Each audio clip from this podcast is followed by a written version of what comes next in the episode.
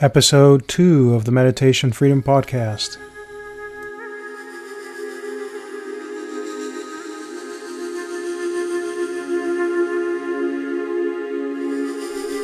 Where meditation meets daily life, this is the Meditation Freedom Podcast.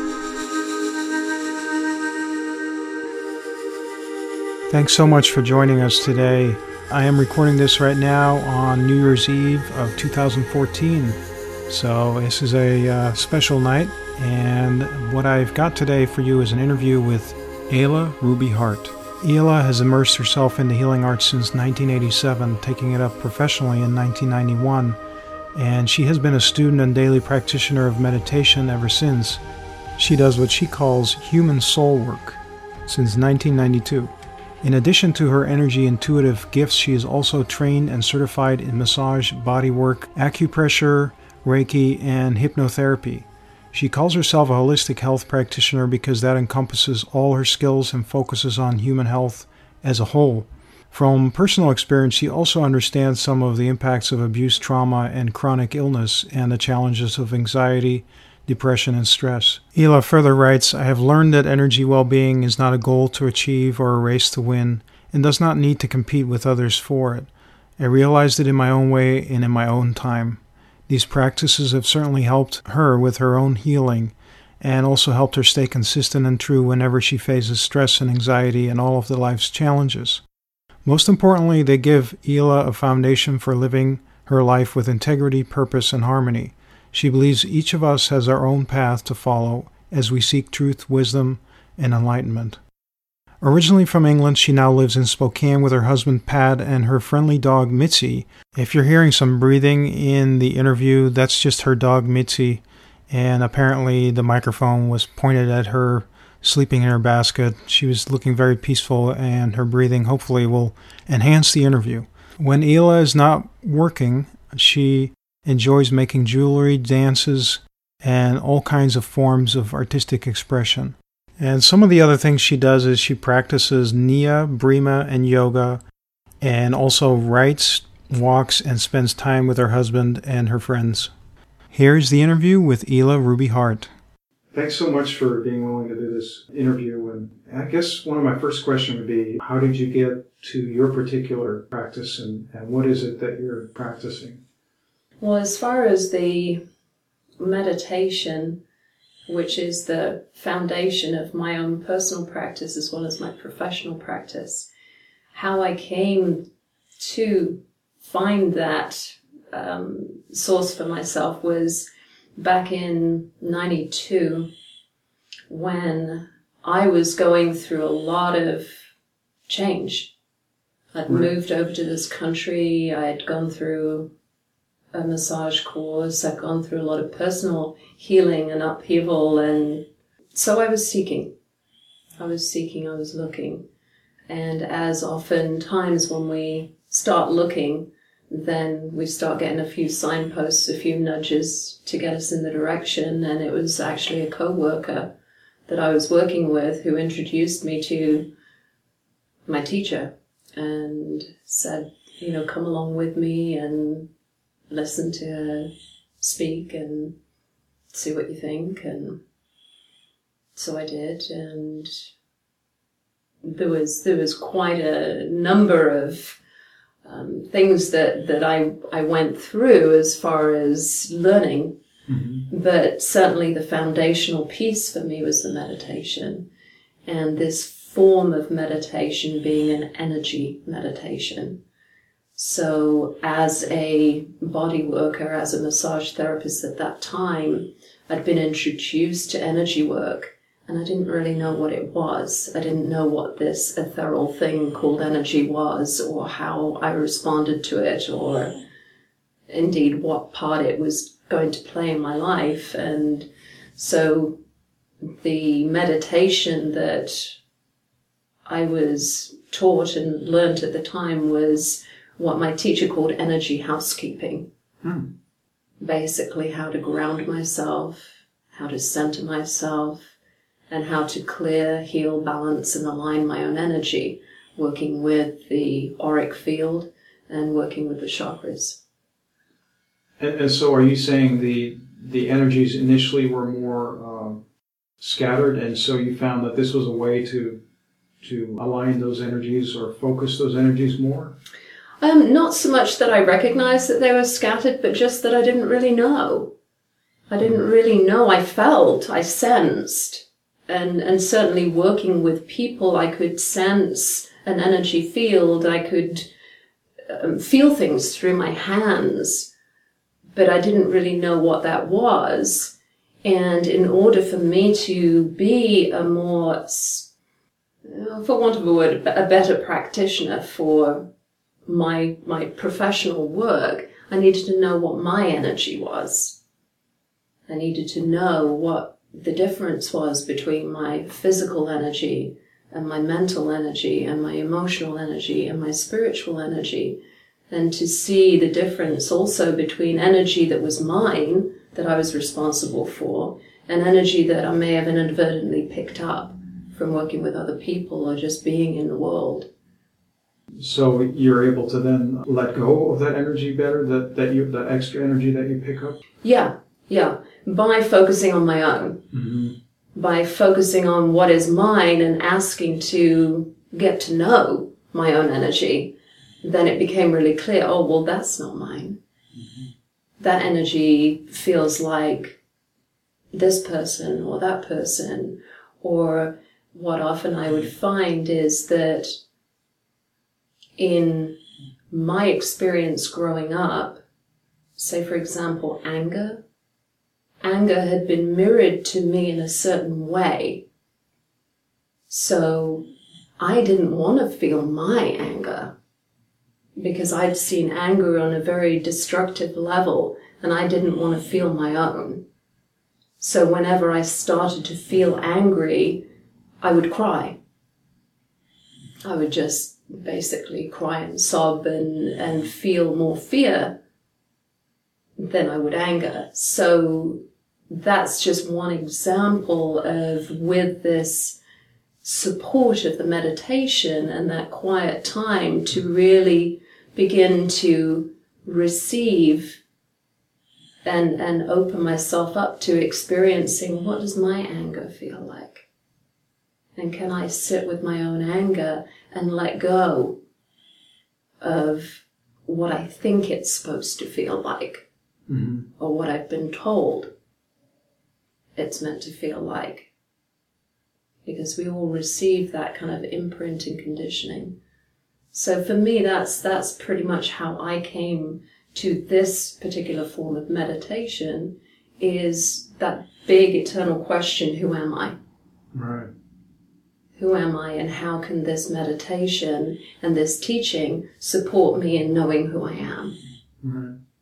And so, how did that, working with that anger, for example, how did that then change and and how were you able to transform that into something that, that was more workable or more beneficial to you, to your path? Well, I think any time that I get to know something of myself and, you know, when we're talking about emotions, our emotions really just want to be felt. We don't necessarily have to do anything with right. them. We don't even have to analyze them or track them back to, oh, that's, you know, because this, that, and the other happened in my childhood.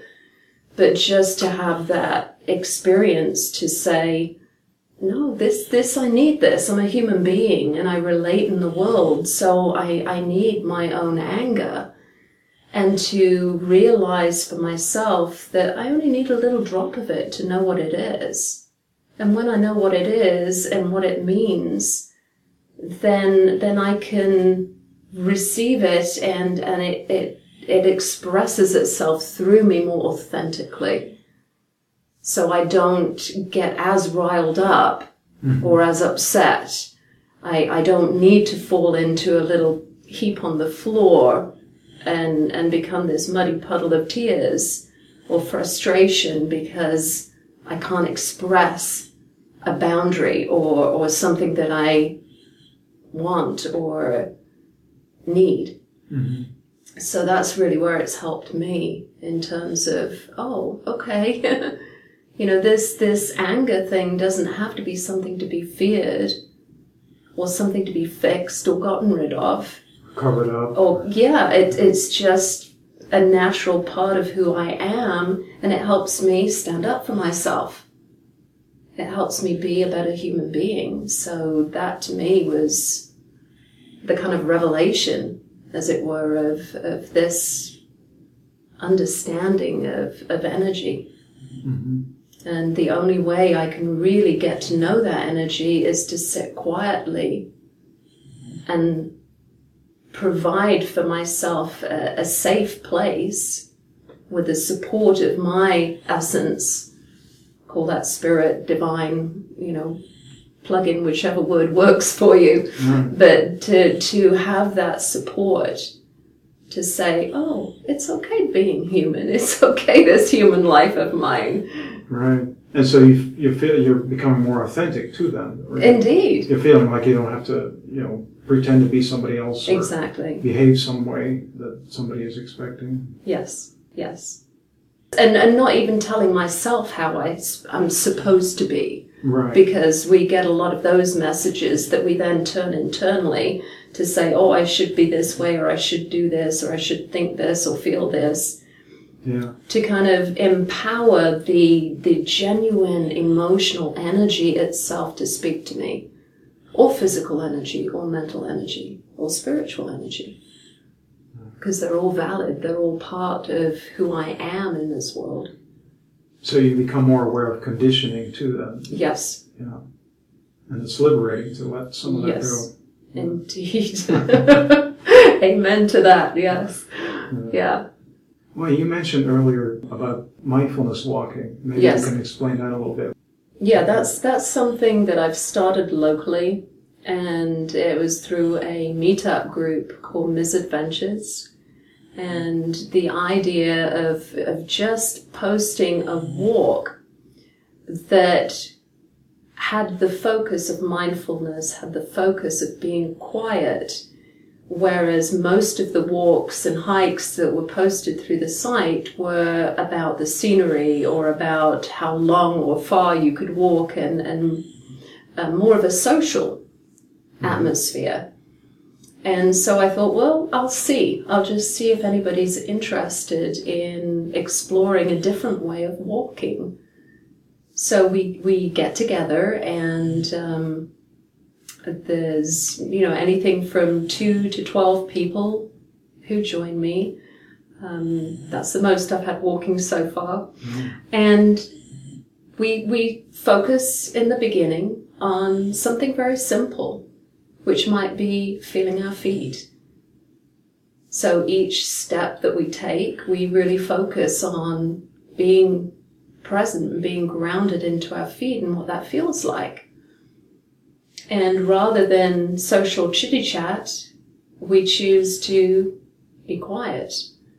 It's not that we're absolutely silent because if one of us sees a beautiful view or something unusual, we may point that out to other people. But for the most part, we just stay quiet and keep our own space and we walk half an hour out, half an hour back. And then at the end, if anybody wants to share their experience, they do. And what I've found from that is a lot of people are very interested in that quiet time, just that introspection and that reflective time to enjoy the walk and what they're seeing, but also to enjoy themselves in the mm-hmm. process. And for women, particularly, walking alone is not necessarily something that is that safe or that supported in our culture. So the fact that we have that camaraderie, as it were, that mutual support of other women walking together, there, there is a great support in that. And everybody keeps their own space. And yet there is this tremendous feeling of we're together. Hmm. We, we're united in this in this experience, even though each one of us has our own personal experience of what the walk felt like for us. So it's a very sensate experience and really beginning that practice of the inner harmony and the outer harmony Mm-hmm. working together. Our inner self, our inner dialogue, our inner thoughts, our inner feelings, and what's going on around us. The, the two can be very reflective, and I think nature is wonderful for that. Right. Yeah. You know, we see a beautiful tree or a flower or a bird, and there's something very liberating and very supportive in that. And we often walk along the river, so we'll see the river in its different seasons, and sometimes that turbulence of the water churning feels actually invigorating and enlivening, refreshing, and Right. sort of reflects that inner turmoil sometimes of when we're going through something and changing and growing. Yeah. So it's it's almost like they're that people can can recognize some part of themselves in that river. Yes. Yes. That, that there's that sort of mutual support again. Mm-hmm. The environment to our humanity, our humanity to the environment that yes, we're different, but yet there's there's that reflective quality that we each have to share and be a part of. Yeah. And you mentioned also earlier that that for people it's an easier step into meditation to do something like mindfulness walking than to go and sit on a pillow and you know sit for 30 minutes and what are some of the things people have said uh, after these walks that that explain how that benefited them The the one predominant experience that comes up over and over again that people register with is this sense of inner peace, calmness, and relaxation, which I think as a culture we just crave. We need we need that quiet time, that calm time. And so anything that allows us that opportunity to just gently make that transition from busy, busy, busy. I've been at work and this happened and that happened and I've got this demand and that demand on my energy to say, okay, this is my space, my time where I can just start taking those steps or breaths or whatever it may be into this more tranquil, more harmonious state. And it's not forced we're not trying to get there. it's not We're, goal oriented Yes, we're allowing it to unfold. We're allowing it to happen through either sitting meditation or through walking. But the first step in is that what is, what is it to relax? Right So many of us don't know what that means. When I first was told through a massage that I needed to relax, I'm like, I am relaxed. What do you mean? I don't know what relaxation is. Yeah. It was something that I had to learn through experience and through allowing it to happen. And in that scenario, through touch. So we have these different ways within our culture that do support that transition into a more relaxed state of being. And through touch, through breathing, through walking, through music. Right. You'd mentioned music. That's a very big part of how we make that transition. We can't just go from busy, busy, busy to now I'm this Zen Buddha master, you know. it just goes off without well that's okay That is okay. it is it is very difficult to go from running around here, there and everywhere doing, doing, doing.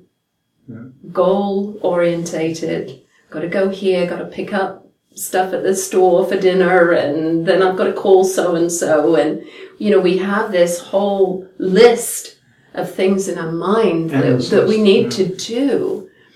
And so we each in our own way require some way to transit from that space into a more inner quietude. And it's not that when we sit and meditate, that comes that easily because there's still it's, it's like the soda can that gets shaken and, and opened and the spray comes out there's still this frenetic energy Right. of thoughts careering around or emotions whooped up but the more that we go there the more that we take the time to slow down to allow this this relaxation to unfold even if we don't know exactly what it is, we will begin to have those tastes of a moment of a really deep breath that feels so good that we notice, oh, our shoulders relax. Oh, how great that is. Yeah, it's just like with, in my case, uh, when I was about 16 years old, which is still considered young, my shoulders were just super tight. And, and the only way I found out was because my Tai Chi teacher says, Oh, your shoulders are like, you know, 16 layers of tightness and, you know, you're going to need to do some Tai Chi because I was thinking, well, I'm only 16 years old. And it's already just, she's saying it's like Mhm. a, I'm tight as a, as a rock.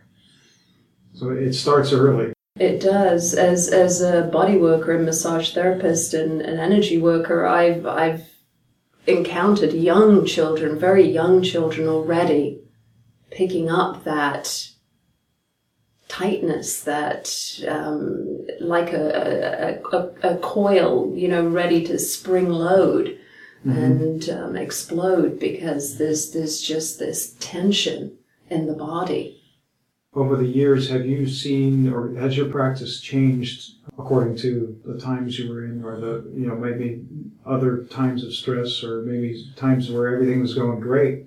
And what kept you going with your practice at those times? the the meditation itself that that that I've learned and I teach is so malleable to whatever is is going on. So it can be very personalized to support both the ups and the downs, the, all the in betweens of, of life, which is why I think it it really does serve and support me no matter what's going on. So it really is my go-to. And I find if I miss a day or a couple of days, I really miss it. Mm-hmm. And, and I truly want to go back and sit. Do you feel like some physical manifestation that you're missing that meditation? Um, nothing specific, but it's, it's more of a holy longing. Yeah. that, that I feel because I feel so much more myself, so much more connected with with what is divine to me in that time that it's it's so important. And the way that I began, because of course I didn't feel that way in the first, you know, few months of, of practice. But what I found is when I disciplined myself in a in a in a gentle way to say, okay, each morning when I get up, I'm going to get myself something to drink and I'm going to sit. And I use a blanket in the winter. I have a specific chair that I use that, you know, helps support me mm-hmm. in okay, this this is my time now. This is my time to meditate. And you have a dedicated room too. I do, yes. So- so Not everybody has that facility in their house. I'm, you know, blessed in that way. But just for me, having the chair first and foremost was finding finding a chair that I really felt comfortable sitting in, and I didn't need to collapse into the chair, but I could just sit comfortably mm-hmm. and and feel like, yeah, this this is my place. Of course, you know, on the road, I can't cart my chair with me. so on the road, it becomes more challenging. And I understand, you know, the more that we practice meditation, I think we understand that there are some days when just, we just sit and we don't really get into any kind of meditative state. We may not even relax very much, but we sit. We take ourselves there anyway Right. and sit. And then there are some days when we feel so deeply in that altered awareness, that relaxation, that peace, that it, it just feels so blissful. And anywhere in between. Mm-hmm. Some days my mind's and and I can't seem to shut it off. And that's that's the common kind of complaint I hear. You know, well, I tried to meditate, but I can't shut off my mind. No, we can't shut off my, our minds. Of course, we can't. My teacher's teacher says that you can see thoughts as like the stomach excreting acids. It's the same way the brain excretes thoughts, and you know, some days it's busy, and some days it's not so busy. Mm-hmm. Yeah. Yeah, and it's not that we have to follow every one of them or really pay them that much attention, other than, hey, I'm thinking. So, so you have students as well, right? Mm-hmm. So, what do you, what would you, uh, what do you tell students when they say, you know, I can't, I just can't do it. It's too, it's always busy. And how do you encourage them to, to keep on this practice? Well, certainly, um, the taste of meditation first comes through at least with the practice that I teach, my guidance. So that my voice itself guides them in the experience. And it is so much easier as any, any of the listeners have picked up some CD, some relaxation CD where somebody's voice is coaching them through the experience. They can sink in a little deeper their mind is already focusing on the words. So there's, there's a placekeeper, as it were, for the thoughts. And so it, it really is a nice, easy way in. So any of the students that I work with receive that support on a regular basis. And then in the meantime, they practice on their own. And of course, it's much different when we practice on our own to when we are guided through an experience. Mm-hmm. So there are challenges there. And so the encouragement is to just give it time. Give yourself the time and, and just keep immersing yourself. Be willing to immerse yourself in the experience. And the meditation that I teach actually has a specific visualization for the mind to be focused upon. So again, the mind is given a job to do right. in this meditation. Because it likes doing that. The mind wants to do something, right. yes. And, and, in your case, what is that, uh, that visualization? Well, I, I guide them through a grounding practice. I guide them through a centering practice. And then utilizing light as a source of, of energy and support for whatever it is that they need. And that light source then also being able to magnetize out or draw out anything that they don't need. Same with the grounding cord. Anything that they may be stressing over, the extra, the, the soda can that's has somewhere to go. You know, there's actually a grounding.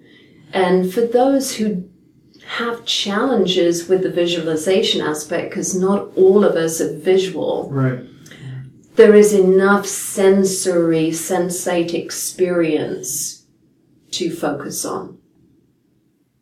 So that too, the mind focusing on the actual physical sensations, the energy sensations that are going on, what grounding actually feels like also helps. Yeah. And do you, do you also do like a body scan where you're asking people to feel various parts of their body to become more aware, uh, mindful of those parts? Certainly, that's that can be part of the meditation. The meditation really is there to serve and support whatever needs attention. And certainly, we, we don't just pop into a meditative state. Again, we need to have a means of stepping in there. Mm-hmm. So yes, to first of all just sit and say, hey, what's going on? What am I feeling? How is my body? Oh, my body feels a little stiff. My neck's a little sore. We might do a few little adjustments. But then focusing on, oh, what is it like to trust my body to be able to hold me up and sit and trust the ch- chair that's supporting me. And then we start to sink into that support and, and begin that process of relaxation so that the deeper focus then naturally follows. Is this like your This, prime- this is my primary work, yeah. Yeah, I'm either working with clients individually through the body balancing or teaching meditation in groups or individuals. So yeah, this is this is my work. I'm fortunate that my work itself is relaxing, That's, that's a pretty big deal. which really does support me in, immensely too. So it, it is a two way street there. Um, Do you have any favorite parts of this practice, and then you know how it, how you experience it in your work, or Well, the, the beauty of this this teaching is that it it's so relatable to day to day work. So I may spend some time in my meditation focusing on my resource of safety. Safety is around the root chakra, um, that that grounding support, that being safe in my body, being safe in the world.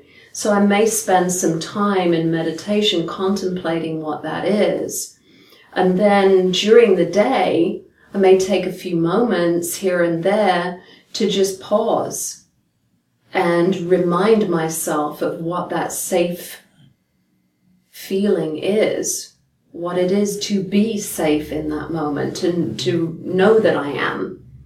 The grounding and the centering that I practice on a day to day basis in the meditation, I may get into the car and before I actually drive off, take a moment to ground into the seat, to ground myself as I'm sitting in the car, to center myself before I actually turn on the ignition and start driving off. that's great. So that probably sets you up for being much more mindful at that point. Oh, yes. Know, Oh, yes.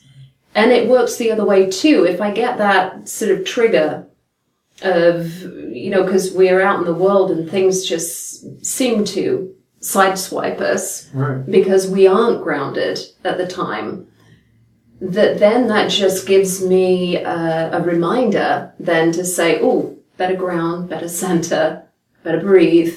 Right. And then I know better how to respond.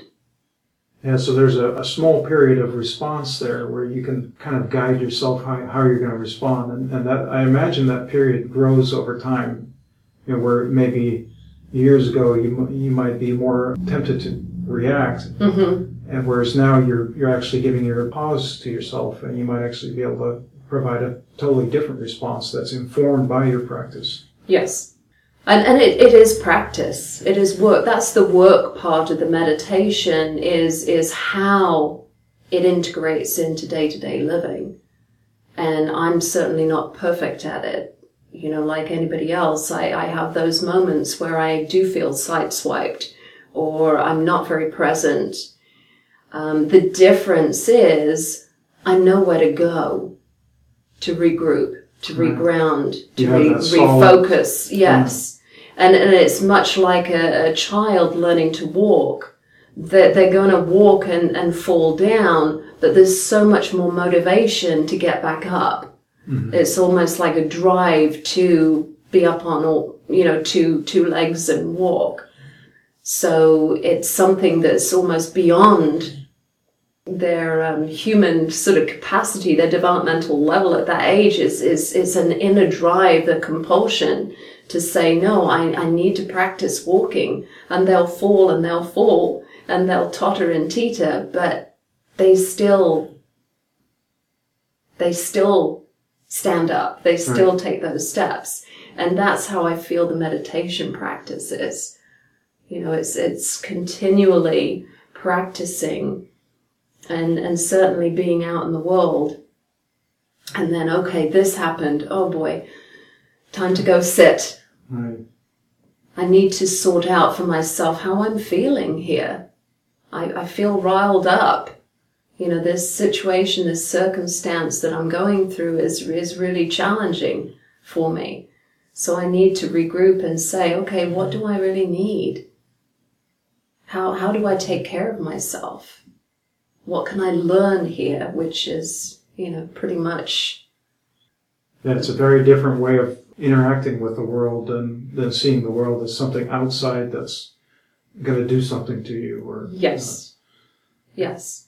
In, instead of controlling, trying to control everything that's going on or micromanage, which is often the kind of reactive state, Right. the fear state of, of being out in the world is, you know, I've got to do something and, and to get all the ducks lined up in a row so that I feel safe rather than be doing that. There's much more of an inner taking charge of, of my emotional state, taking charge of what I need and knowing that I can respond to that. In a very centered way as opposed to being Yes. thrown off center. Yes. Yes, because there's a lot of craziness, let's face it, in the world. Mm-hmm. And and the more sensitive we are, the more open we are as as we expand our awareness, as we expand our consciousness, we're we're sensitive to that. So we need some stability and we need that stable foundation so that we can expand. So it's this constant going back to the basics and taking care of the day to day things of, of being in the world so that we can expand, so that we can be more open and more light, if you like, for, for other people. Be, mm-hmm. be a light, be a source of inspiration for, mm-hmm. for others. Have you found that if it affects the people around you also, that how your inner state, inner state of being is?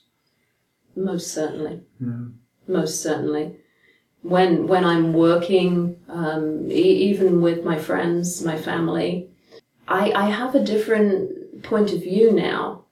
Um, we often think with our friends, oh, I can do whatever I like, say whatever I like, because my friends love me and they accept me the way I am. So we kick off our sh- shoes and show them our stinky feet, and oh, it's okay, it's just my friend. I won't make an effort for my friend because, hey, they, they, they love me anyway, or family member. Mm-hmm. However, my mindset is somewhat different is that I want to show up. I want to show up and, and, and be attentive and be responsive and responsible for my own self. So I'm not, the, the, here's, here's a really big difference that I've noticed with myself. I used to spend hours on the phone talking to my mother or talking to my friends. Oh, this happened and that happened, blah, blah, blah, blah, blah. I still do some of that because I'm a human being and it's nice to share what's going on in my life. But I certainly don't need it half as much. I don't need to have somebody to kind of dump my day on Yeah. because I just don't need to do it anymore. I don't get involved in as much drama. I don't create as much drama as I used to. That's probably the biggest significant difference in, in my life anyway that I could say and, and directly lead back to saying this meditation has helped me be a better person really, show up better.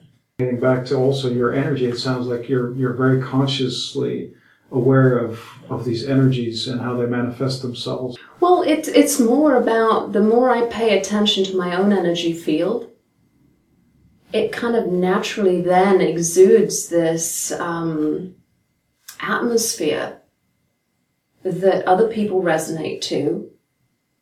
And it's not like I'm changing them, but I, I'm, I'm aware that there's something about the field that I'm generating helps and supports them Right. to relax a little bit, to, to be more comfortable, to feel safer. The more safe I feel in my own skin, the more I naturally give them the right to feel safe in theirs. Right. Yeah. So it's not so much about changing other people; it's more about how you change yourself helps other people. Yeah. Or, or makes it worse, or makes it better. It it just has a little ripple effect. Yeah. It just has a little ripple effect, and mostly for those who are receptive.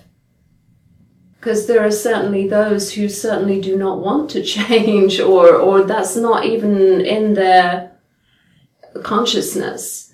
But I found that even even with folks that may not be wanting to change at all, if they come at you with say a lot of anger and your own inner state is very calm, Mm-hmm. then you could de-escalate that situation uh, much quicker than than if you had a different attitude or you or reacted back. So so even people that are uh, not receptive could still be affected. Yes. Uh, that way. Yeah, that's very true. That's very true. And also, it works in a way that the more honest we are with ourselves, the more honest then we can be with somebody else, the more human we are, and, and taking ownership for that we're not perfect and we do make mistakes. But if we can honestly own our mistakes and, and sincerely apologize to somebody, then they really resonate with that. Right. You know, that's that's what I found is that that people really resonate with the truth.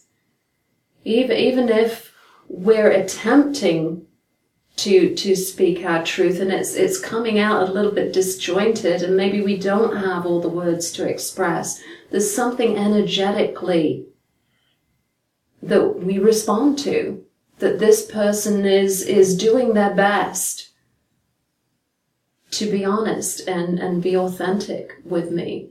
And it's very different to being with somebody who we can recognize has walls up and, you know, has a facade of smiley face and, and you just picking up from their body language. They, they don't feel smiley. They don't feel happy. It's, it's a put on. Right. You know, we crave that, um, openness and that generosity of spirit that just says, you know, th- this is true for me right now. And the difference is I'm not expecting you, Siko, to know what my truth is or to even agree with me. Mm-hmm. But there's something that we can resonate with to say, oh, I can see that that's, that's very real for that person. Right. And it, it all works, it's all subjective depending on what we've experienced, what we know. The more knowledge and knowing we have, the greater responsibility we have. And as I say to my students, it's, it's not a heavy word responsibility, it's the ability to respond. Our hmm. ability to respond becomes greater when we know more, when we've experienced more. So yes, there is a greater responsibility that we carry, but in actuality, it's a greater ability to respond, so it's a good thing. It's not a heavy thing. Right. Yeah, that's a really nice way that you're articulating that. If people want to learn more about your particular practice, um, you know, if it resonated with them, where would they go? And you know, and even if you have a web page or, or some kind of information source that they can go to, where would they go to? Well, I have a website, and that's www.energy-well-being.com. Um, my name is Eala Ruby Heart, and so there's not many people that have that name, so Right. even putting in that name usually brings them to me. um, and then the walking meditation is through a meetup group called Ms. Adventures. I think this is great. Well, thank, Thank you. you.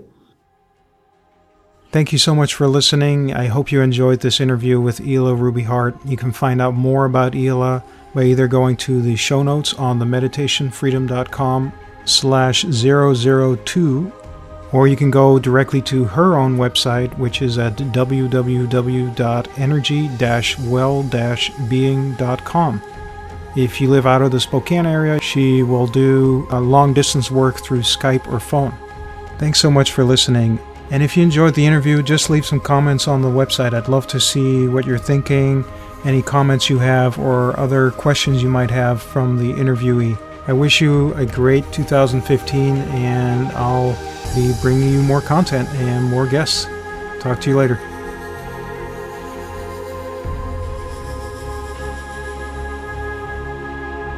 Thank you so much for joining us on the Meditation Freedom Podcast, where meditation meets daily life.